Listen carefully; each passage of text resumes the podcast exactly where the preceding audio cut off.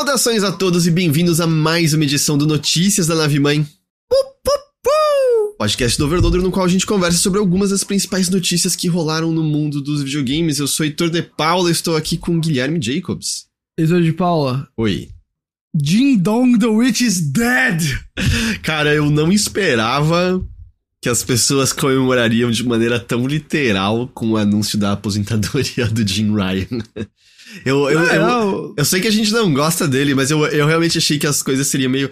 É, vai entrar um novo CEO e CEOs vão ser CEOs, tá ligado? Mas. Cara, CEOs vão ser CEOs, mas um, pelo menos é, não é o Jim Ryan, sabe? Ok. Eu, eu até vi um cara me respondeu, não, mas pode entrar um pior. Eu falei, olha, com pode. certeza, com certeza. mas agora eu, eu posso também, vamos dizer assim, sonhar.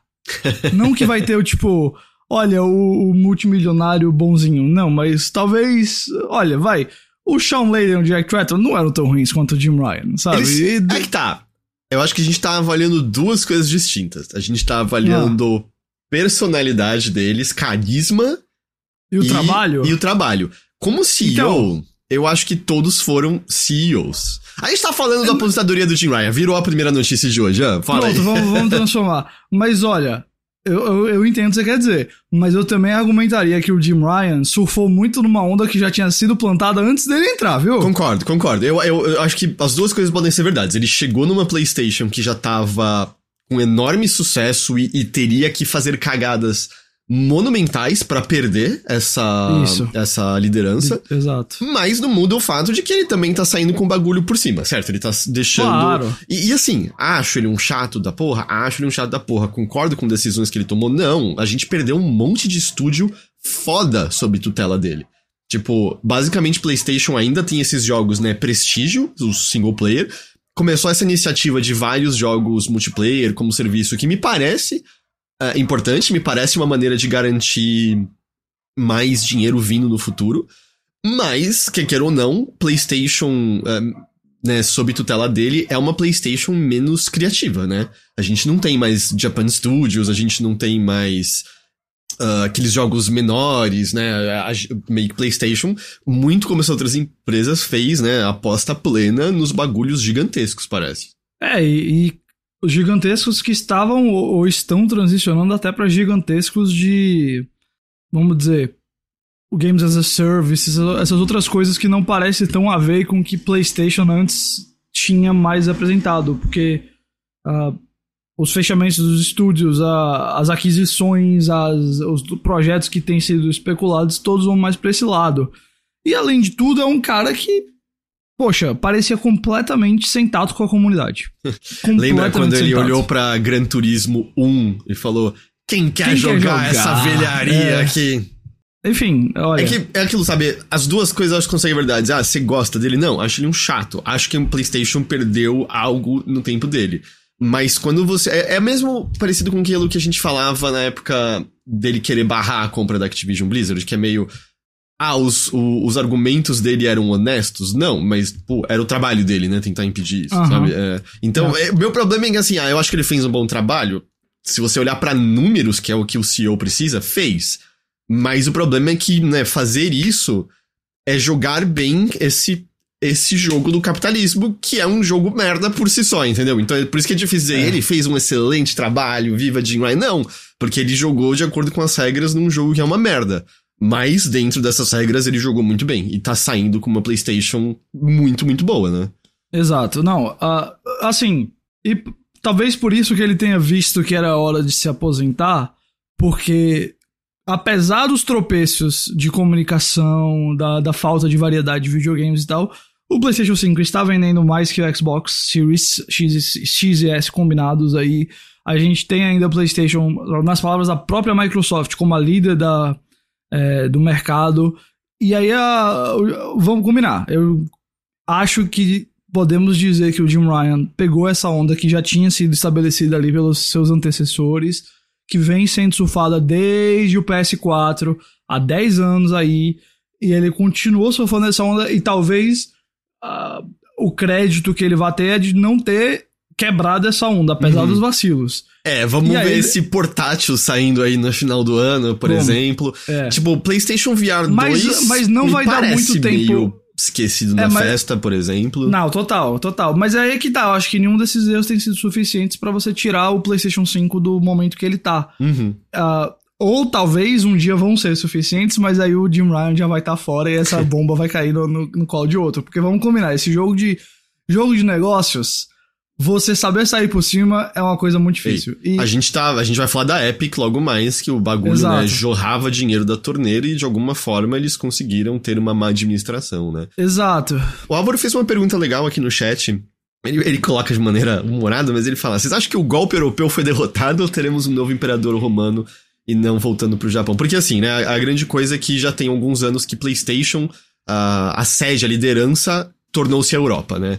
Ah, deixou de Uhum. ser Japão já tem um tempo, os Estados Unidos também não tem essa força, e isso também era muito representado não só pela figura do Jim Ryan, que foi, né, de, de ser o comandante ali da Sony Da Sony Europa. é, Interactive Europe, pra virar o cabeça de PlayStation, e quem virou o comandante dos PlayStation Studios foi o Herman Host, né, que é Isso. o, né, que era até então cabeça da, da Guerrilla, que eu acho que dos PlayStation Studios, é, tipo, é o PlayStation, é o, é o estúdio de PlayStation mais proeminente da Europa, certo? Tentando Sem pensar- dúvida. E, e ele era o mais próximo do Jim Ryan antes do Jim Ryan subir, sabe? Na realidade, Uhum. a, a ascensão do Herman Rost, Host é super paralela do Jim Ryan. É, mas, e- inclusive, assim, eu não sei o, o quanto de preparação de terreno para um sucessor Jim Ryan fez, aparentemente, ah, quando o interino, que aliás é japonês, né? O, o Hiroki É Totoki, vai ele é o- assumir. ele- O Hiroki Totoki, né, é o presidente, CEO e CFO da Sony. E aí ele vai ser o Isso. CEO interino a partir de 1 de abril, porque o Jim Isso. Ryan sai no, em março do ano que vem. É, que o, o Totoki, ele é da Sony, ele não é PlayStation, né? Então, assim, teoricamente ele é um superior do Jim Ryan, né? Ele não é. ah, te- assim, não, não sei como é que vai funcionar na prática, mas como ele é da, da Sony Group Corporation, ele é um superior ao Jim Ryan, né? Ele não é exatamente o, o cara que vai ficar cuidando de PlayStation só porque ele cuida da Sony toda. Mas, aparentemente, um dos trabalhos dele vai ser achar um sucessor pro Jim Ryan. O que me Sim. diz que o Jim Ryan não, tá- não deixou já assim, ó. É. Não, não foi combinado, ó, vai ser o Herman Host. Uhum. E o que eu tenho percebido é que, na verdade, muita gente tá torcendo para que não seja o Herman Host, porque ah, aparentemente, ah, eu acho que é justo também dizer, ah, muito do. do- da, da parte criativa de onde os PlayStation Studios estão hoje é, é acreditado a ele, dessa vibe mais, ah, vamos dizer, unitemática de, de jogos. Ahn, mas eu acho que o Host é sem dúvida uma possibilidade. É. Ah, Eu vi, eu vi muitos fãs torcendo pelo Shuhei Yoshida, que eu não Acho- sei se. Acho difícil.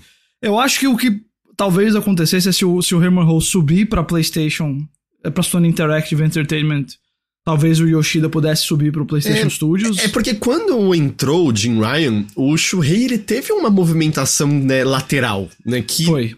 que no geral foi- é uma coisa que você lê isolado. pra um executivo desse calibre. A leitura, pelo menos, me pareceu de que é aquilo, pô, você tá aqui tá tanto tempo com a gente, você é muito amado pela comunidade e a gente não, não te elimina, mas foi um Mas- cargo um pouquinho É. afastado ali. Apesar de que ele tá lidando. ahn, pelo menos é um cargo que tem mais a ver com o que ele faz melhor, né? Ele tá É. visitando, vendo os jogos É. indie, conhecendo. Eu não sei se faria sentido, mas eu sei lá quais são as, as Não é. tramitações Pois é. internas, né? A gente não sabe, às vezes tem até uma guerra política agora pra tentar justamente É- tirar é alguém possível. da Europa e, e mudar a sede de poder voltar outro pro lugar. né? Japão, né? Uma- ou, ou até alguém mais. Voltar como foi o caso do Sean Layden e do. Do Jack Tratton, alguém norte-americano, né? Ah, Pois é. que eu já vi gente. Uh, O meme dizendo, tipo. al- Alguém ligando pro Red, Ah, sabe? claro, Tipo, claro, claro. É, Seria engraçado, seria muito engraçado. Olha, provavelmente faria um bom trabalho, viu? Eu vou dizer. Eu acho que. ah, um dos trabalhos que essa pessoa talvez vá ter vai ser o de reparação de comunidade aí. Que, Cara, tem. Eu tava pensando nisso. Eu. Hum. Eu sei que existem. ah, por exemplo, na Europa, né, PlayStation tem eventos de comunidade fortes e tal, porque, por exemplo. Paris Games Week, eles, eles são bem fortes Sim. ali e tal. Mas, né, me parece que a, so a PlayStation já foi muito melhor para ter esses eventos focados em comunidade e fomentar essa comunidade de alguma forma. Tipo, eu senti que eles tiveram iniciativas como aquela estante de colecionáveis, tá ligado? Que tem uhum. no, no PlayStation. E eu sinto que em, em, épocas passadas, com a mensagem certa, com o marketing certo, anunciando isso, a galera teria pirado e eu sinto que ninguém fala desse negócio, basicamente. Eu não duvido que tem pessoas colecionando tudo, mas eu sinto que parece que tá fazendo falta alguma coisa mais pensando em comunidade e fomento uhum. dessa comunidade de alguma forma. O, o Álvaro lembrou, né, das PlayStation Experience, né, que, que foram uhum. muito legais quando aconteceram. É...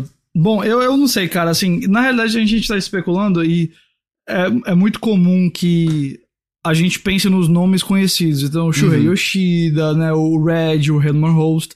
Mas existe uma possibilidade de vir um engravatado da Sony que a gente não sabe. Sabe? Ou de outro lugar, ou, vai saber. Ou de outro né? lugar, é, não. É, é, a cara de, sei lá, pega um cara do Sonic Music Group agora e ele vem pra lá, sabe? Eu não sei, essas coisas. o Entropy Bean colocou no chat, Yuji Naka, da cadeia presidência.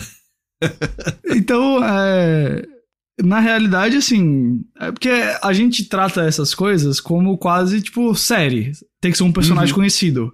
Mas na, na prática, dificilmente é assim, né? Na, uh, talvez seja, talvez aconteça uh, de, de entrar o Herman Host ou trazerem alguém de uma outra empresa que a gente conhece, sabe? Uma figura grande da, da, da, da Microsoft, não sei, mas também existe uma chance enorme de ser simplesmente um cara de outra divisão da Sony é. que pegaram e é isso. Um nome que nenhum, tipo, ah, aqui no meio as pessoas conhecem e minha gente não tem a menor ideia, né? Exato, exato, exato. Mas tal, eu acho que o mais interessante para mim é entender se vai ser um cara americano, europeu ou japonês. É, 100%. 100%.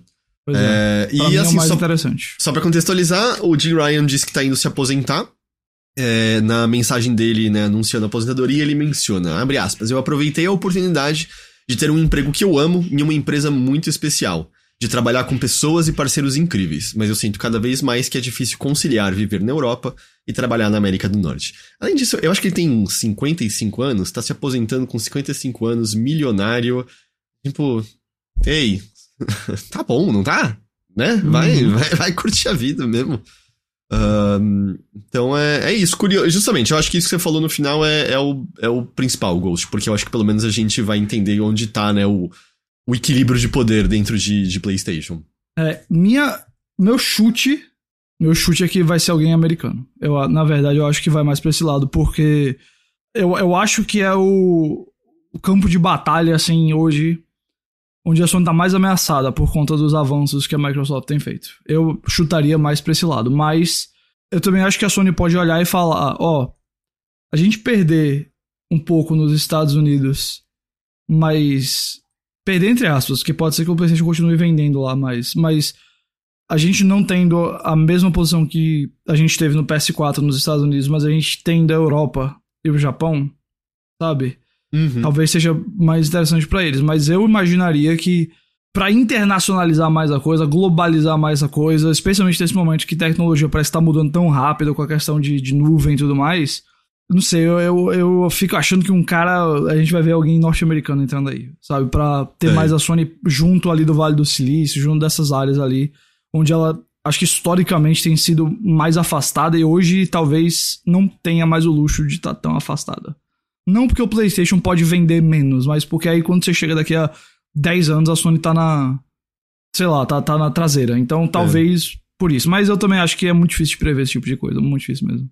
Ó, Entropy Bean trouxe aqui que a, o valor estimado do Jim Ryan em 2021 era de 250 milhões de dólares. Hum acho que ele tá de boa. E, e, assim, esse tipo de cara também, daqui a pouco aparece anúncio de que, ah, tá na diretoria da empresa tal, sabe? Tá conselheiro é. executivo numa empresa tal, né? Uh, então, provavelmente. Ah, que nem o Red, né? Ele durante, apareceu lá no negócio da GameStop, falou de NFT, é, pode, sei lá, mais o que. Pode ter uns negócios nada a ver mesmo. É. Ah, ok, Aí, Bean já até, vendo aí, é, Ele também é membro da diretoria de várias outras empresas, incluindo JPJ Group PLC, Game Realms é. PLC. É, é, exatamente. Esses caras ficam nesse meio, ganha mais dinheiro, ganha mais dinheiro com ação, ganha mais dinheiro É. com divisão pra, pra membro da diretoria, e aí pra sempre tá, tá feito, tá ligado? Não, não precisa de mais nada. Até porque, não, convenhamos, 250 milhões, você podia ter 2% disso que você também já conseguia viver o resto da sua vida tranquilamente, mas enfim. Ahn, mas é isso aí, a gente tem mais uns meses de Jim Ryan e, e depois a gente vê o que acontece. Vamos falar da Epic Ghost. Vamos lá. É, isso aconteceu ontem, um anúncio de que a Epic anunciou a demissão de aproximadamente 830 pessoas nos seus estúdios. É, isso é cerca de 16% da força de trabalho da Epic. E o, um e-mail foi enviado aos empregados assinado pelo Tim Sweeney, o CEO da Epic, dizendo o seguinte: abre aspas. Como compartilhamos hoje mais cedo, estamos demitindo cerca de 16% dos empregados da Epic. Estamos também nos separando do Bandcamp e eles falam na spinning off, né? Eles estão separando para virar algo próprio o uh, Super Awesome, que é aquela empresa de, de marketing e propaganda, né? Já faz um tempo que estamos gastando. Eu quero dizer claro que isso está na carta dele, ok? Hum. Já faz um tempo que estamos gastando muito mais do que ganhamos, investindo na próxima evolução da Epic, fazendo Fortnite crescer como um ecossistema inspirado pelo metaverso para criadores. Eu fui por muito tempo otimista de que poderíamos atravessar essa transição sem demissões, mas em retrospectiva, vejo que isso não era realista. Ahn, esse aí não quer se aposentar, não. Entropy Bean, o, o Tim Sweeney é, é dono, basicamente, da Epic, né? Ele ainda é, é acionista majoritário. É total diferente dele ser um CEO apontado ali pra empresa. O bagulho é dele mesmo, por mais que tenha, né, capital de muitas outras, de muitas outras empresas. É, continuando aqui, abre aspas. Apesar de Fortnite estar começando a crescer de novo, o crescimento é primariamente levado pelo conteúdo de criadores com uma divisão de lucros significante. Ou, na verdade, seria significativa. E esse é um negócio com margem de lucros menor do que quando Fortnite Battle Royale deslanchou e começou a financiar nossa expansão. Sucesso no ecossistema de criadores é uma grande conquista, mas isso significa uma enorme mudança estrutural aos nossos negócios. Só pra hum, é, explicar, esse, né, o Fortnite Creator Program, que é o que ele tá falando, que é a plataforma que eles querem que seja meio a la Roblox, né, que você cria coisas dentro de Fortnite, pessoas jogam dentro disso, compram coisas ali dentro e aí a Epic ganha uma fatia disso, além deles mesmos criarem algumas das experiências, a divisão, os criadores ficam com 40% do dinheiro. Uh, a mensagem continua, né? Especificamente o Sweeney explica que o Bandcamp, né, que a Epic adquiriu em março de 2022, ou seja, mal e mal faz um ano, é, vai se juntar a Song Trader, abre aspas, uma empresa de mercado de música que dá apoio a artistas, vamos ver o que vai acontecer com o Bandcamp, e a Super Awesome, que se juntou à Epic em 2020, relacionada à propaganda, vai ser uma empresa independente, é, mas as ferramentas de gerenciamento e verificação parental permanecem parte da Epic. É, a Epic diz que vai oferecer pacote de rescisão por seis meses aos empregados afetados e aqueles localizados no Brasil, Estados Unidos e Canadá também vão ter seis meses de plano de saúde. Abre aspas.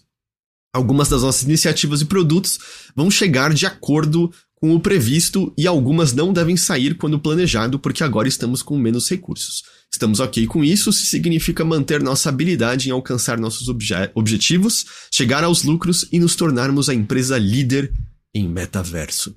É, sobre essas demissões no Brasil, são demissões justamente na Epic Games Brasil, até começo do ano passado a Aquiles. É, pelo que eu conversei e eu vi, é, foram cerca de 15 pessoas demitidas aqui. Hum. A maioria eram em cargos como é, RH, administração e marketing, apesar de que houve demiss demissões de, de desenvolvimento também. E pelo menos com, com quem eu ouvi, é, o clima não era legal. Ainda mais dado que Malemal faz um ano que eles foram. Foi, foi começo, Pois é, foi começo do ano passado ou desse ano, que agora eu não sei. pois é. Ah, deixa eu ver. Esse ano. Foi esse ano, abril Puta desse ano. merda, é pior ainda do que eu É. tava falando. Puta merda, ou seja, menos de um ano depois da aquisição, é, porque eu acho que foi em abril agora que eu vi, já teve gente demitida por conta disso. E isso não é tudo, né? Mediatonic, o pessoal do Fall Guys, teve demissões, é, a gente não sabe os números exatos, mas foram demissões altas, ao ponto que até teve um rumor inicialmente de que o estúdio inteiro tinha sido dizimado. Não é o caso, mas foram demissões altas em todas as áreas. É, desenvolvimento, é, programação, arte, etc. E é. é ah, também teve gente afetada de Rocket League e é meio. É, eu conheço uma pessoa que foi demitida da, da, da Mediatonic, que é um brasileiro, na verdade, que se mudou pra, pra trabalhar na Mediatonic. Uh, Gabi Schneider acabou de falar, animador com 8 anos de casa, foi demitido da Aquiles. E, e assim, os malucos estavam nadando em dinheiro de Fortnite, né? Você, é. não, não, tipo, eles não sabiam o que fazer com essa grana. Essas empresas foram compradas e toparam justamente com a ideia de crescimento vindo disso, de segurança vindo disso. Como é que você vai de um sucesso estrondoso de um estúdio relativamente pequeno como Fall Guys para o seu estúdio ser dizimado tão pouco tempo depois? Exatamente o que você buscou de segurança desapareceu. E não tem como não olhar para isso e não sentir que é o Tim Sweeney nas ideias dele de dane-se o que for necessário para alcançar isso, ainda falando de metaverso, é, tacando aqueles um milhão de jogos gratuitos na Epic querendo brigar com Steam, sendo que já tá claro, tem mais de ano a essa altura que eles não estão tendo sucesso nessa briga, que não tá adiantando jogar dinheiro é, dessa maneira, que não tá trazendo resultados. É, a briga judicial com a Apple e com o Google, que ele insiste, e então ele perdeu, né? De repente, o dinheiro que entrava de celular, que era uma fatia considerável, né? Que entrava de pessoas, acho que especialmente em Apple jogando Fortnite, de repente não tava mais ali do jeito de antes. Então é muito difícil não olhar isso daqui como resultado de má administração. Porque você pode ver que até aquela conversa da recessão que era iminente e que meio que não aconteceu, não tá mais tanto na boca dessas pessoas. Apesar uhum. que, sei lá, uhum. se o Tim Sweeney é exceção, porque ele é meio que o último maluco ainda falando de, de metaverso, né? Uh, nem o Zuckerberg mais. Não, não. Eles, o Zuckerberg agora foi pra IA totalmente, né? Então é, é muito difícil não ver isso, cara. Má administração e quem paga 100% não é ele, pelo visto. Porque, assim, eles não, não são, são uma empresa de cap... Eles não são uma empresa de capital aberto, né? Uh, mas eu não sei, eu li a carta dele, eu não vi nenhum pedaço da carta dele falando de como ele e outros executivos vão ter bônus menores, ou como executivos talvez tenham um corte de salário. Lá uhum. não tem essa informação. É, então, sei lá, é, é extremamente frustrante, né? Porque eu tava vendo o Rami Ismael mencionando no Twitter e eu acho que ele tá muito correto. 2023 é um ano foda se você olha para jogos lançados. A gente tá tendo um hum. ano de lançamentos incríveis. Mas 2023 é um dos piores e mais brutais anos para a indústria dos é. videogames. A quantidade é de demissões de estúdios fechados, de estúdios com história longuíssima. E isso que a gente tá em setembro. Uh, a gente ainda vai ter mais coisa vindo da Embracer, por exemplo, sabe? E 800 pessoas, cara, é muita gente, é muita, muita gente, muita gente né?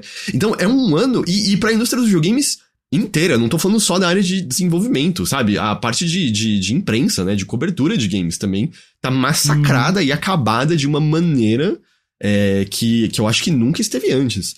Então é, é um ano muito terrível. E, e desculpa, ah, claro, Heitor, você vai falar disso de novo. Eu acho que a gente consegue apontar o motivo numa sua causa, certo? A insanidade que é o sistema capitalista demandar que você tenha crescimento infinito para sempre. Não tem como você ter crescimento infinito para sempre. Não tem como você continuar tentando fazer coisas para ficar crescendo, crescendo, crescendo. E aí quem se ferra são as pessoas que não tinham relação com isso, que estavam fazendo seu trabalho, que estavam fazendo né, é, o que elas tinham que fazer. E não tinham nenhum poder para mudar o curso de nada disso, né?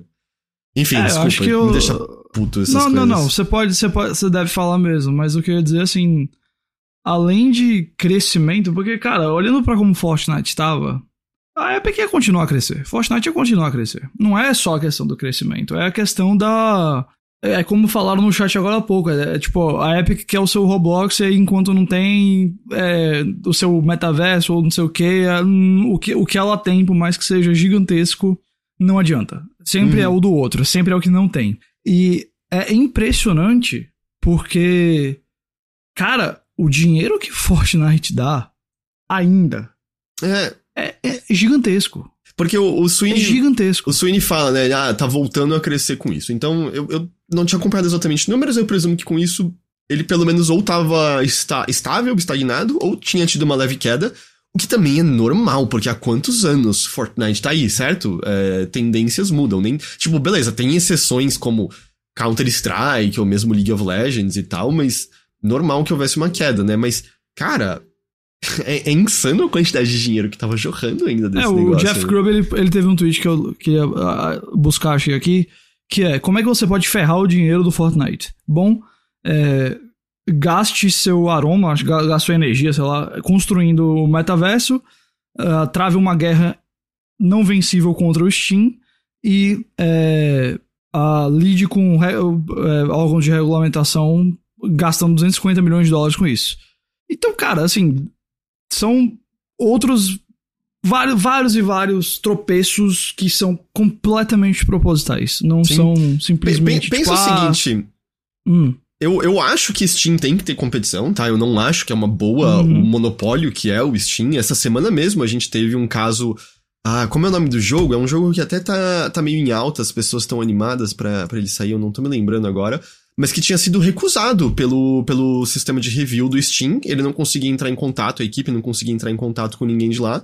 E, e tava com risco de, de não ser lançado, assim. Aos 45 do segundo tempo, a Valve é, aprovou o negócio e os outros devs respondendo a esse a, a isso no, no Twitter estavam meio dizendo eu nem sabia que o, o, Steam podia recusar alguma coisa, sendo que, né, tem Sex with Hitler 1, Sex with Hitler 2, Sex with Hitler 3, tudo disponível ali na loja. Mas pensa o seguinte, o quanto de dinheiro a Valve colocou para tentar bater de frente com o Steam, e eu ainda acho que a iniciativa, pelo menos ali no começo, fazia muito sentido, e tudo que o Steam fez, eu acho que desde então, para manter a sua hegemonia foi pouco depois da Epic Games Store ir ao ar, eles anunciaram uma medida que favorece exclusivamente quase é, AAA e jogos de enormes vendas, né? Porque eles tinham anunciado aquela progressão que, ah, depois que você vende não sei quantos milhões, a sua porcentagem é, de, de 30, 70, sei lá, vira 20, 80, e depois mais tantos milhões vira, sei lá, 15, 85. E, e foi uma medida que, obviamente, só favorece quem? Empresa grande, não favorece indie, e foi o suficiente para eles nunca mais terem que ter feito nada e Steam continua ex exatamente inabalável na mesma posição que tinha é. quando a Epic Games apareceu. Eu não, minha questão, Epic Games eu Store, acho que, né? e eu acho que a questão do Grub não é nem não oferecer competição para o Steam, mas é porque claramente o, a Epic é, olhou para essa questão como tipo, eu vou jogar dinheiro nisso e eu vou tentar, sei lá, ser o anti-Steam de algumas maneiras que eu não sei se a longo prazo estão saindo tão dando certo, sabe? E não. aí chega um ponto que você também tá só jogando dinheiro num problema que não vai ser resolvido com dinheiro. Que é o que eles estão fazendo. Se fosse pra ter sido resolvido, eu não sei quantas pessoas aqui concordam. No começo, eu entrava para pegar todos os jogos gratuitos, mas eventualmente eu virou um ruído. Tipo, era toda hora, era meio. Ah, não sei. Eu... E aí, eventualmente, você olha, a minha biblioteca na Epic Games Store deve ter 40 jogos. Eu devo ter comprado 10 deles eu não consegui sentar para jogar nada daquilo, sabe? Então, eventualmente, só virou meio, né? ah, não sei, esqueci de ficar entrando e olhar. É, mas eu acho que a questão do Roblox também é muito parecida, só que ainda pior, porque uh, o Roblox virou essa espécie de, de metaverso deles lá, né? Que eu não sei nem se essa é a palavra para usar, porque eu acho que usar essa palavra, francamente, é dar crédito a um negócio que em todo outro ambiente falhou. Então, será que é mesmo um metaverso ou é só um, um ecossistema online que existem vários parecidos, mas o do Roblox é enfim, é outra história, mas é, a, a Epic olhou para aquilo e falou ali: aquilo ali é um metaverso. E é o que uhum. deu certo. Né? Todos os outros deram errado, mas aquele ali é um metaverso que deu certo e a gente quer ter aquilo ali também. É, enquanto talvez o sucesso do Roblox não tenha nada a ver por ser um metaverso, ser um negócio muito mais voltado para o público infantil que ele pegou, o ambiente que ele criou ali dentro, sabe, o, o, as mecânicas, entre aspas, do jogo, assim, o que eles oferecem, enquanto não, não é só ter ah, tá aqui esse ambiente online onde se pode gastar dinheiro. Porque se fosse só isso, dificilmente o Roblox teria feito sucesso que seria. Uhum. Uh, e o lado que a Epic vem para esse lado, que a, o, a abordagem que a Epic tem para essa questão, sempre é dinheiro, superconectividade, criar uma nova moeda, sabe? É a, a fala da galera de, de cripto, da fala da galera de NFT, a fala da galera agora de inteligência artificial. E quantos desses não deram errado, né? Mas a Epic insiste. E a insistência dela é uma insistência muito cara. É uma insistência uhum. que vai ser colocando dinheiro, dinheiro, dinheiro, dinheiro. E, e... e aí, uma hora a conta não, não, não fecha. Pois é, porque, assim, eu sei que eles nunca pensariam dessa maneira, porque na cabeça deles o dinheiro que eles, por exemplo, gastavam para esses jogos não é gasto em investimento para trazer pessoas, né, para trazer usuários. Mas é muito difícil nessa hora não olhar para essas demissões e pensar quantos empregos não estavam garantidos com essa grana, sabe? Com uhum. esses milhões gastos ali, quantas quantas pessoas não poderiam tornar aquela loja melhor, por exemplo, é. sabe? De navegar e coisas assim. É, eu só queria trazer aqui, Gab Schneider tava mencionando, é, ele falou, ah, tô falando com uma amiga minha, ex-Aquiles, com muitos amigos na Epic ainda, coisa lá tá completamente caótica, e ele mencionou aqui mais cedo também, que a informação rolando é que os diretores da Aquiles foram informados das demissões às 11 da noite do dia anterior, para na manhã já termos as demissões ocorridas. Então tá aí um pouquinho mais da, e, ah, e eu queria só. O Xamã Dero falou que continuou sempre entrando para pegar os jogos de graça. Xamã falou que tem 376 jogos na Epic Games Store, um total de zero dinheiros gastos. Cacete. É impressionante. é, e eu vou dizer, assim, a minha impressão, tá? E é óbvio que se você pegar o, justamente o público que pensa igual a Epic, que a gente sabe que esse público existe, eles vão, vão discordar de mim. Mas a minha impressão é que enquanto a Epic tem gasto isso tudo, enquanto Fortnite continua gigante, enquanto a Epic Game Store tá aí e a Unreal é muito, muito, muito forte ainda. Eu sinto que a Epic parece-me cada vez menos relevante dentro do mundo de videogames. Cada vez é, menos. Eles, cara, eles ainda. Não, então, mas não na questão de, tipo, presença ou dinheiro, mas. A Unreal, né? Porra, é ainda. É... Não, mas aí é o que eu quero dizer é o seguinte: quanto que a gente fala sobre a Epic? Quanto que se fala sobre a Epic hoje? Fortnite pra e Engine. A Engine nem Então, mas. É, é isso. E o Tim Sweeney falando merda no Twitter também. Mas a, a Epic, assim, se. É, assim. Meu, meu ponto não é nem assim que, que a presença dela diminuiu, que isso não aconteceu. Eu tô só falando assim na questão de. A Epic não é uma empresa que se é, tipo, levantada, a não ser quando é hoje em dia numa situação ruim dessa sabe? Uhum. Porque tudo que acontece com Unreal e Fortnite é quase como se existisse nas suas bolhas de Unreal e Fortnite, mas Sim. não se conversa dentro do grande da grande conversa de videogame, porque a Epic tirando essas outras coisas, que eu é bizarro dizer assim, tira o Fortnite e Unreal, eu sei, mas o que eu quero dizer assim, esses são os dois pilares estabelecidos que têm os seus cantos e são cantos muito grandes que eles dominam. Mas a Epic parece que não consegue oferecer mais nada de novo, porque onde ela investe de novo, que é nessa área de metaverso, nessa área de, da, da, da Epic Game Store, o negócio não tá saindo do lugar. E a Epic continua insistindo lá. Então, por mais que ela tenha esses produtos muito grandes, é como se o lado, todos os outros lados dela estivesse definhando, estivesse sumindo e sumindo. Porque onde é que eles estão investindo? Onde é que eles estão tentando criar coisas novas? Em coisas que não estão dando certo. Você acha que anunciar essas demissões agora pode ter relação com eles também verem o momento que a Unity tá passando e pensar, a gente pode aguentar um pouco de imprensa ruim agora. Ah, definitivamente. Isso certamente foi, foi levado em consideração. A concorrente não é muito melhor nesse exato momento. É. Porque assim, né, pode ser que seja só pra abafar um pouco. Se bem que 800 pessoas, você não abafa isso de jeito nenhum, né? Não, não um... vai abafar, mas, mas o que eles estão pensando daqui a seis meses, se a Unity continuar na autodestruição, que vai continuar provavelmente, a Unreal vai crescer, crescer, crescer.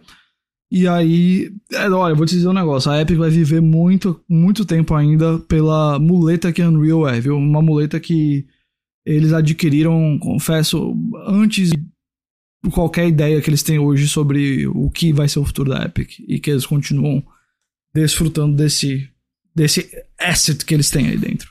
É, eles dizem que eles ainda têm outros projetos internos, né? Não sei exatamente quando que a gente vai ver essas coisas. Eles também têm a iniciativa de distribuição, né? Que é justamente o que ajudou a financiar e vai distribuir, por exemplo, o Alan Wake 2. Uhum. Uh, eu não sei, eles não falaram nada de mudança nessa iniciativa, então eu espero que permaneça pelo menos ativo isso. É... Mas eu, eu também eu, eu achei muito engraçado uma hora, porque eu tava lendo o FAQ, né? E, e aí, no FAQ é dito que eles não vão demitir pessoas além dessas demissões anunciadas. E aí, uma das perguntas é: e quanto ao Project Liberty? Eu fiquei, Project Liberty? O que, que é isso daqui mesmo? E adivinha? É a briga dele com a Apple e com o Google, né? Pela liberdade deles e das outras pessoas. É, que é.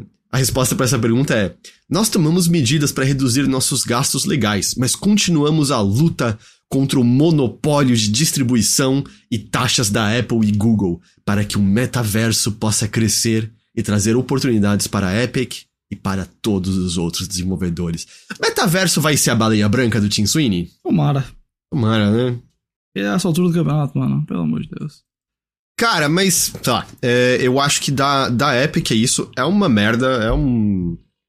É uma tristeza. É, é horrível que um monte de gente tenha sido afetada por conta do que ainda me parece má administração sei lá, o quanto que tinha, sabe? Tem gente também falando, ah, cara, com certeza dentro da parte toda de investimento de metaverso, eles tiveram também investimento um, em certo momento com blockchain, NFT, sabe? Pra, pra ver o que rolava, o que não rolava, e provavelmente uhum. muito dinheiro foi gasto nisso também, porque morreu muito rápido. Tudo bem, todo mundo sabia, todo mundo com meio cérebro sabia que ia morrer rápido. Essa não é uma expressão muito legal, né? Peço desculpas. Todo mundo minimamente inteligente sabia que isso ia morrer rápido. É... E assim, é Sei lá, tudo isso me mostra muito que, tipo, o quanto a culpa do Tim Sweeney é grande. Eu sei que com certeza ele não é o único cara lá com essas opiniões, mas ele é o cara que tem sido publicamente, sabe, e, e incessantemente a favor do direcionamento que ele tem levado a Epic agora. E é justamente nesses direcionamentos que ela tá perdendo esse dinheiro que aparentemente uhum. era infinito que o Fortnite dava, sabe? Porque. Cara. É, o cara parece que ele. Assim. É, eu, eu, eu até olho para isso como tipo uma prévia do que pode acontecer com o Elon Musk e tudo mais, sabe? Não de perder o dinheiro, mas. Uh, porque a gente sabe que tem um ponto que parece que esses caras só caem para cima, mas. É. Cara, o, o Sweeney, assim. É criança birrada, né? Ele bate o pé e fala: Não, eu quero isso aqui. Cara, assim, eu não sei qual é a viabilidade, mas imagina o seguinte: hum. se ele tivesse ido ter a briga com a Apple, mas mantendo o Fortnite como tava no celular com os preços de antes até ter certeza de que. Porque toda a tática deles de tira, botar a, a, outra forma de pagamento, ser chutado da loja e lançar aquele vídeo lá fazendo a paródia com o comercial lá dos anos 80. Foi muito assim pra, tipo, angariar a opinião pública pro lado dele, né? É. Só que qual a opinião pública que ele angariou? Ele, ele angariou o apoio de crianças e pré-adolescentes, majoritariamente. Isso não ia fazer diferença nessa briga judicial, sabe? Gente que esquece do, dessa história em três semanas. E perdeu muita grana por conta disso. Então é. E tipo, ah, afetou ele pessoalmente. Sei lá, apesar de quando ele aparecer ao vivo, ele parece, parece que mora numa casa meio esquisita, né? Vazia, meio é, single man living alone, energia. São esse tipo de coisas que você olha e fala. Não tinha um caminho melhor para fazer isso, sabe? Porque você hum. deixou de ganhar dinheiro que poderia estar tá trazendo segurança para essas pessoas agora. Uh, então. Ah, e você falou do Musk, você viu que Teve uma. É Cold alguma coisa, foi um evento que a Linda é, e Carino, e a Carino foi. Vi. Foi desastrosa a uhum. apresentação dela, desastrosa. Uma das minhas partes favoritas é que ela, em certo momento, falou pra alguém: não, não, então não é mais Twitter, é X. E aí dá um tempinho ela vira e fala assim: não, porque todos nós no Twitter estamos muito preocupados com não sei o que lá. E aí, aparentemente, muito em breve, ela vai ter uma reunião com as pessoas responsáveis, com os bancos hum. que vão decidir se eles podem continuar com essa dívida e se eles venderiam parte da dívida para outras empresas. E vai caber a ela provar para os bancos que Twitter está num bom estado, Boa saudável. Sorte. Então, assim, talvez a gente esteja prestes para ver uma, um desmoronamento se as coisas seguirem o curso que parece que elas vão seguir. Boa sorte. Uh, é isso. Uh, Ghost. Oi. Não foi só na Epic que deu merda. Hum.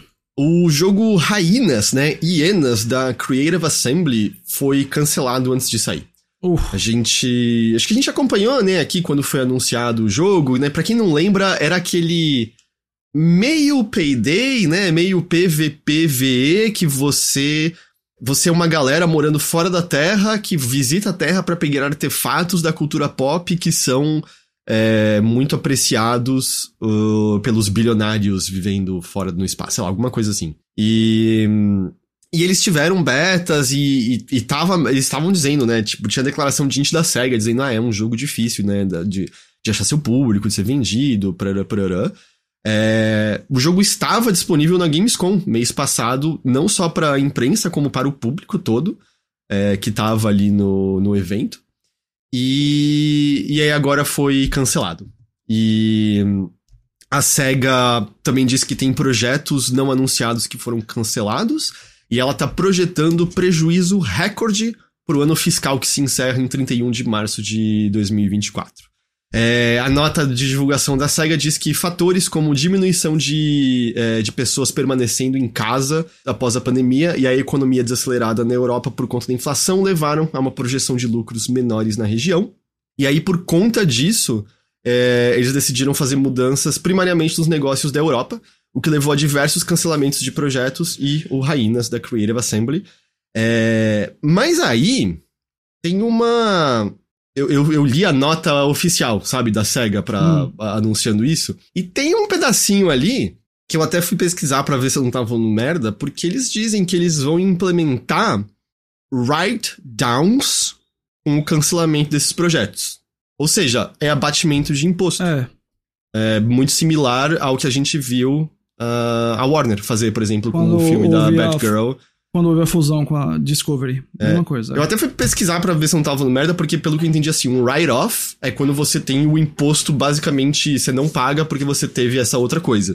E esse write-down é meio, ah, a gente investiu nesse projeto, pagou imposto em relação a isso, não saiu, e aí você tem uma parte desse imposto abatido. É difícil não presumir, então, que eles olharam pro potencial sucesso de Raínas, que aparentemente estava basicamente pronto, e olharam e falaram, cara, quer saber de uma coisa? Acho que a gente vai perder menos dinheiro cancelando isso e tendo hum, abatimento de imposto. Provavelmente. Essa deve ter sido a é, lógica é, mesmo. É, é, é, é, hipótese minha, palpite meu, mas, sei lá, tá ali, né? Que eles foram atrás disso. E a Creative Assembly, né? Que, porra, é um estúdio é, de longuíssima data, né? Eles eram muito mais conhecidos pelos jogos de, de estratégia deles, né? Fizeram, uh, um, pra mim, um excelente jogo de Alien. Um jogo de Alien que eu é, sempre sonhei. o Alien Isolation é deles, né? É, e pra mim é perfeito aquele jogo. Mas, cara, é um estúdio fundado em 1987. Tem, tipo, Muito a minha tempo. idade, praticamente. Muito tempo mesmo, é. é. Eles são da SEGA desde 2005, né? A empresa mãe é, é a, é a SEGA. E a Creative Assembly vai ter demissões uh, de número ainda não especificado. Mas, mas vão ter demissões ali também. É uma merda, né? Mais uma vez, é uma merda. A Creative Assembly também emitiu uma nota dizendo que vai tentar colocar algumas das pessoas afetadas em outros projetos dentro do estúdio, mas dizendo que é, não vai ser todo mundo que que não não vai, muita gente vai perder emprego, né? É uma tristeza enorme, é, assim. O Valorian tá mencionando que ele até comentou no Discord um pouquinho sobre Rainhas, mas falando do fato que a comunidade não gostou de Rainhas desde o início. É, eles não, eles não conseguiram encontrar um público, eles tentaram fazer ajustes, e é foda, né? É muito. É, é um meio agora muito, muito competitivo. Tem muito jogo disputando esse espaço. O próprio Payday 3, né, que saiu agora, ele também tá tendo umas críticas meio pesadas por parte do público, por conta de alguns problemas nele e tal. É... Mas ainda assim, é uma merda ver isso acontecer com a Creative Assembly, né? Não é a primeira 100%. vez que eles têm problemas assim. E vou, vou, vamos é... torcer para que eles continuem, né? Assim, é uma pena enorme a perda das pessoas. A gente fica na torcida para que o estúdio continue, porque é um estúdio, como você falou, muito histórico, é um estúdio super talentoso, é um estúdio que. Assim, eu não sei como seria o Raina, se seria bom ou não, mas que eu com certeza tenho interesse que eles continuem produzindo jogos. Uh, porque fica aquela preocupação de quando é que vai ser demais, né? É, quando é que vai ser, em vez de demitir as pessoas, fechar o estúdio, sabe? Uhum. Vai ficar insustentável. além de você ter, né, a tristeza de quem saiu, quem fica também fica lá com, pô, a situação lá deve estar tá péssima, né? A moral deve estar tá lá embaixo, né? A vontade ah, de estar tá lá embaixo. Então, você sente que, tipo, o baque, os últimos anos foram para nada. Então, é, sabe, é como você falou, é 2023, cara, parece que tem 4, 5 jogos que em outros anos seriam o melhor jogo do ano.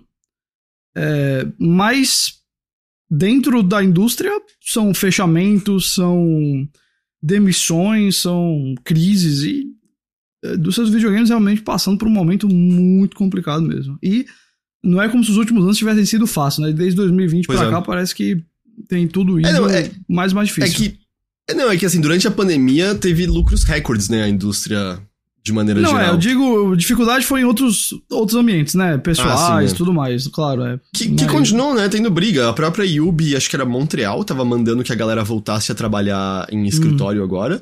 Sendo que tinha gente que já tinha se mudado para longe com o, o, sistema de poder trabalhar remotamente, também tava puta confusão, né? Isso é. ainda tá sendo uma briga forte é, nesses estúdios, né? Então, sim, entendo o que você quer dizer. Uhum. Então, assim, a, a, eu acho que a, a, fala do, do. Foi do Rami, né? Que você puxou mais cedo. Uhum. Acho que foi muito correta e. É como você falou, o pior de tudo. Quer dizer, eu, não o pior de tudo, porque as demissões por si só já são as coisas horríveis que estão acontecendo aqui, mas para piorar, a gente sabe que vai ter mais. Porque a Embracer já falou é. que tá planejando, né, fechar mais coisas, vender coisas, etc. Uh, ah, querendo ou não, por mais que a gente veja os lados positivos, certamente vão haver demissões na, na Activision quando a, a, compra com a Microsoft for fechada. No mínimo, Dif redundâncias. Né, Exato. Né, dificilmente não há demissões por conta de redundância, por conta de reestruturação, etc. A Microsoft já teve demissões enormes esse ano nos estúdios de Halo, nos Exato. estúdios de Gears, né? Exato. E, e, é o que você falou, não é só nisso, né? Parece que, na verdade, afeta a, a mídia inteira, afeta a indústria de tecnologia inteira. Esses são outros ambientes onde parece que a cada mês a gente tem notícias de demissão e é muito difícil. Né? A moral vai lá para baixo, todo mundo. Assim, não é minimizando quem são os principais afetados, que são os demitidos. Mas quando isso acontece, em tanta sucessão quanto tem acontecido esse ano, afeta todo mundo. Afeta a moral de todo mundo, afeta quem cobra, afeta quem faz jogo, afeta quem é colega de outro, outra empresa, porque, cara, você sente, quando é que você eu, sabe? Ou. Uhum. Exato, faz, faz você achar que, ah, não, é verdade, na próxima leva sou eu. E a próxima é... leva pode ser seis meses daqui. Isso sem contar o fato de que você fica triste pelos seus colegas, pelos seus amigos. Às vezes a gente perto de você, sabe que vai ter que mudar a vida toda. Às vezes desiste de videogame por uhum. conta dessas histórias. Uh, ah, especialmente, por exemplo, pensa pessoas aqui da área mais de dev uh, na Epic Games Brasil.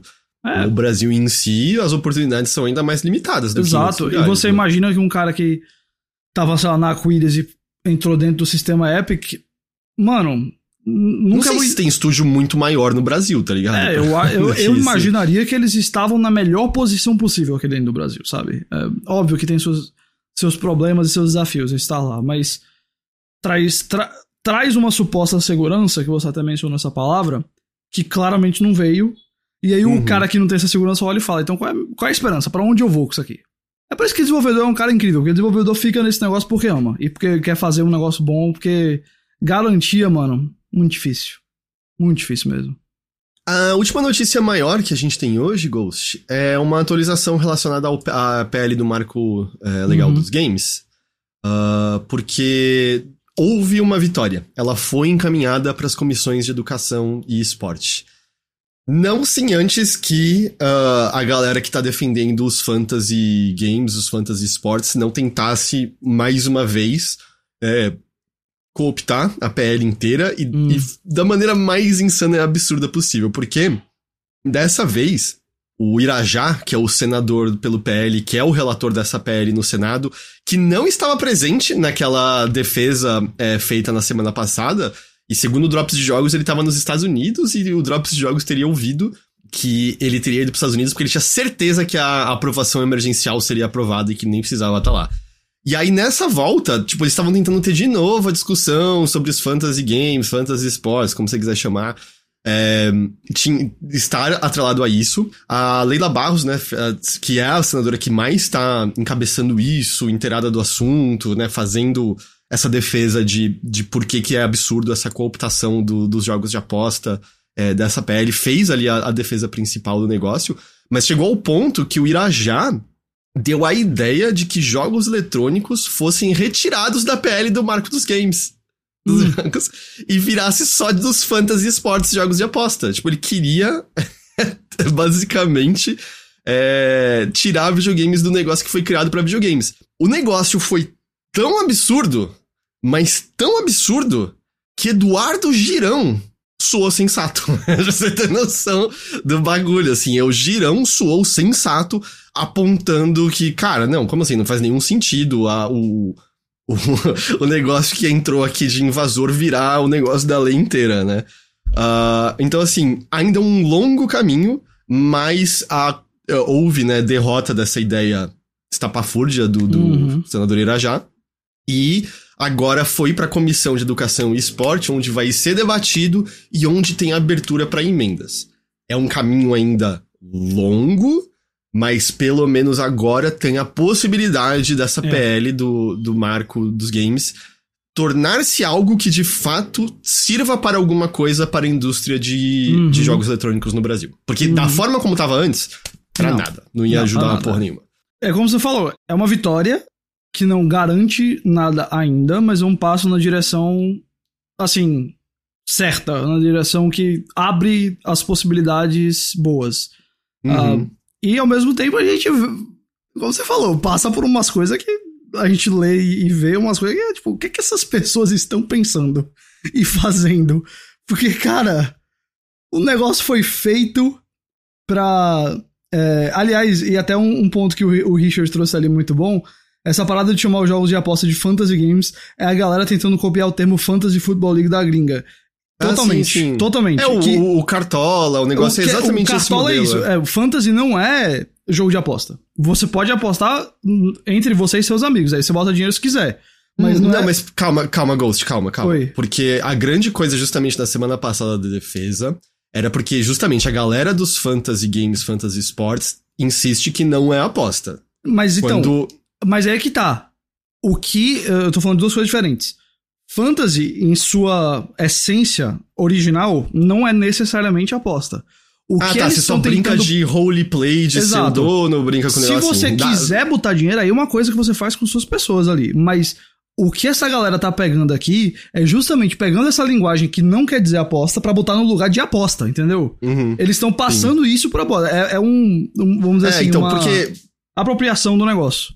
Porque, justamente, assim, todos esses cartões que lá você, você bota dinheiro, é essencialmente uma aposta, mas até muito da argumentação que o pessoal fez na semana passada, houve uma especialista nisso, é de que nas pesquisas feitas não há diferença nenhuma para como né, a gente, jogador, nosso cérebro reage a uma aposta tradicional e como é feito a aposta de dinheiro nesses fantasy sports, entendeu? Hum. O mecanismo, segundo estudos, é exatamente a mesma coisa. Isso tá tudo naquela sessão é, da semana passada, acho que são quatro horas É, de, de que na, na realidade isso é uma grande. Enfim, a gente tá, sa- tá saindo já É, não, de videogames aqui, mas É, eu vou dizer- isso é uma grande tentativa de continuar afastando a palavra aposta desses negócios. É tipo, ninguém usa aposta, todo mundo bota bet. Aí agora é, é a palavra da vez é fantasy, e assim vai. É tudo possível pra não mas dizer é, mas é de aposta, sabe? No fim, É óbvio, E o exato. próprio Márcio Filho, na fala dele, foi muito brilhante, dizendo que, olha, se a galera desses fantasy sports, fantasy games, querem dizer aí que. E eu uso esses dois termos porque eles mesmos se definem sim, esses sim, dois sim, termos, né? É, querem dizer que eles não são apostas, o argumento dele é que caiba a eles resolver isso. Mas que não tem nada a ver com jogos eletrônicos, De isso forma é alguma. evidente. Isso é evidente, alguma, né? Forma alguma. Ah, mas foi muito engraçado, o maluco defendendo os fantasy sports, falando, não, então, porque o nosso jogo não é de aposta. Aí ele tava lá falando um pouco mais na frente, não, porque aí o jogador escolhe o dinheiro, aposta no seu time, aí ele mesmo para, com modo de dizer, né? É 100% aposta, é 100% jogo de azar, o que esses bagulho é, oferecem, né?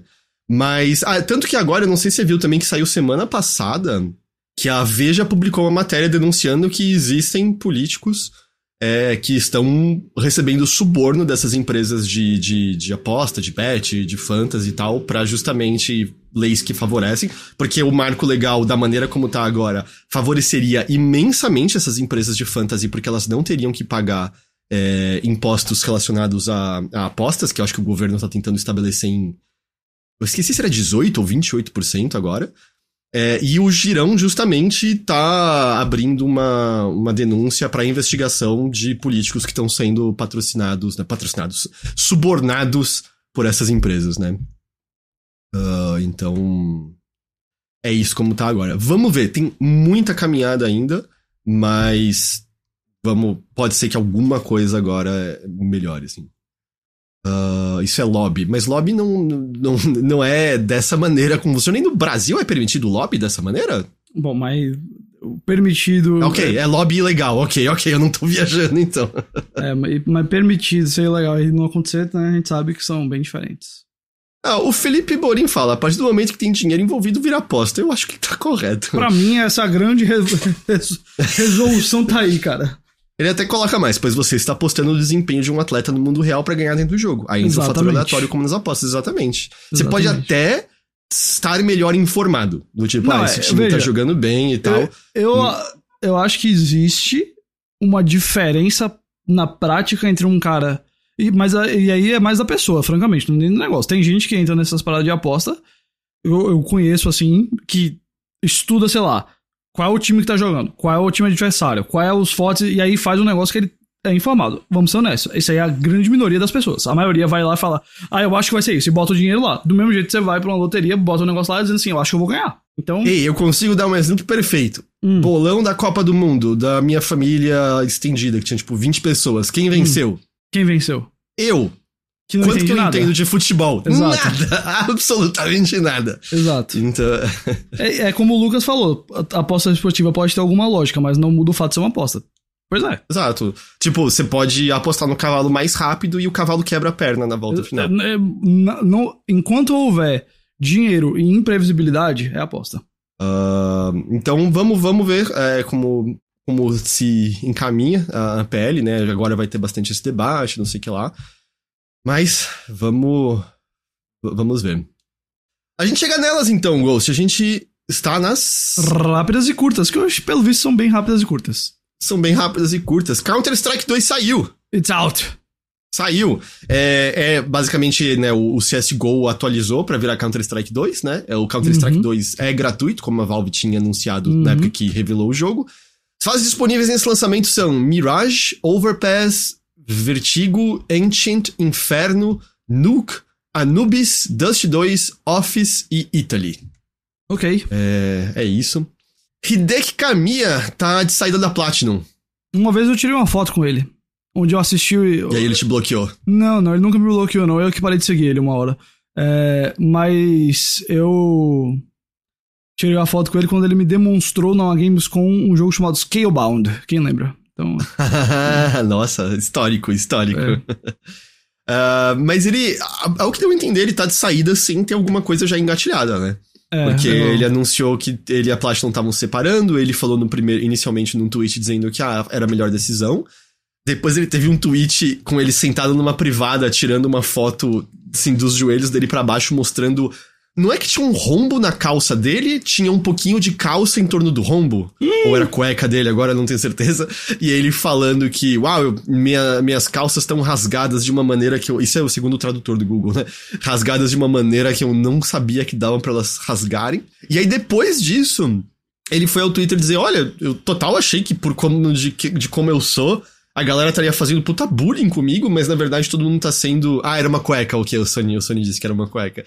É, dizendo, ah, mas tá todo mundo sendo muito positivo, apoiando bastante, não sei o que lá. E ele até falou que ficou super emotivo, agradeceu a todos e falou: ah, eu me sinto confiante de que eu posso continuar e seguir as coisas e fazer do meu jeito. É, por exemplo, o Álvaro falou: ah, ele deve ir pra NetEase e muitos criadores japoneses estão indo. Eu acho que ele é um cara que consegue bater na porta de algumas empresas, até mesmo.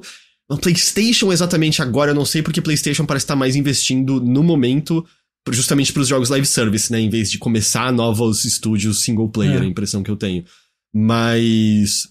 Mas eu, eu acho que ele é um cara que consegue, sabe, financiamento para seguir em frente, fazer é, eu, eu acho que, essa, acho que ele já tem uma moral dessa, assim, como, sei lá, o Shinji Mikami, que foi atrás de ter o seu estúdio também, uhum. uma coisa dessa, assim. Talvez não no mesmo.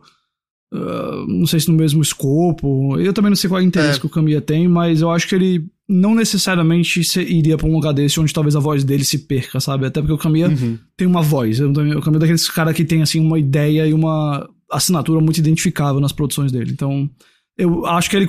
Talvez ele não soubesse, mas talvez depois dessa reação aí, ele pode, pode fazer alguma coisa, talvez. O, o Super Keiju. Hideki Kamiya entra na Microsoft Studios Scalebound é retomado.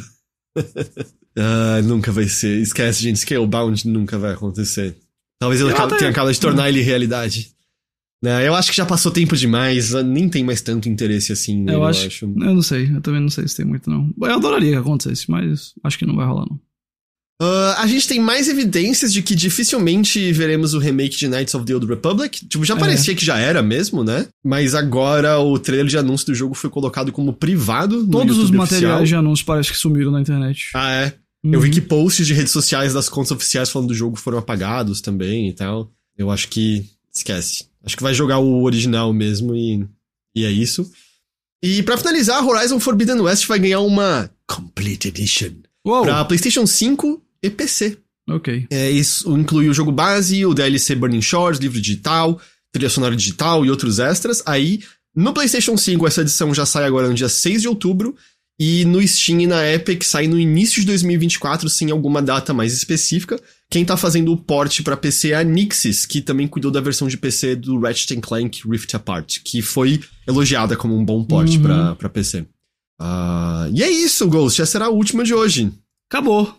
Foi rapidinho hoje. Essa era a última de hoje. Você tem. Eu vi que eles anunciaram várias novas animações, né? De Devil May Cry, de sei lá Ah, mais o é, quê. de, de videogame, as duas já estavam anunciadas, né? Só nunca não tinha rolado aquele Hum. oficial da Netflix, assim, fala, tá aqui o logo, o nome, as coisas, né?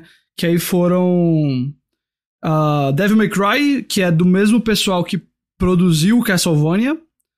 Não o mesmo estúdio e, e roteirista, mas é o mesmo cara por trás. É o Adi Shankar, que é aquele cara que uns anos atrás ficava fazendo, sei lá, Power Ranger sombrio no YouTube. Lembra desse cara? Não. Bom, é, ele é um. O sonho do adolescente trevoso, é ele, assim, sabe? É. Mas sei lá, o, é, vai fazer Devil May Cry e o outro é o do Tomb Raider, ah, que tem até a Hayley Atwell, que fazia a gente Carter nos filmes da Marvel, fazendo a Lara Croft. Nenhum dos dois tem Não data lembro. ainda, mas só ano que vem. Entendi, entendi.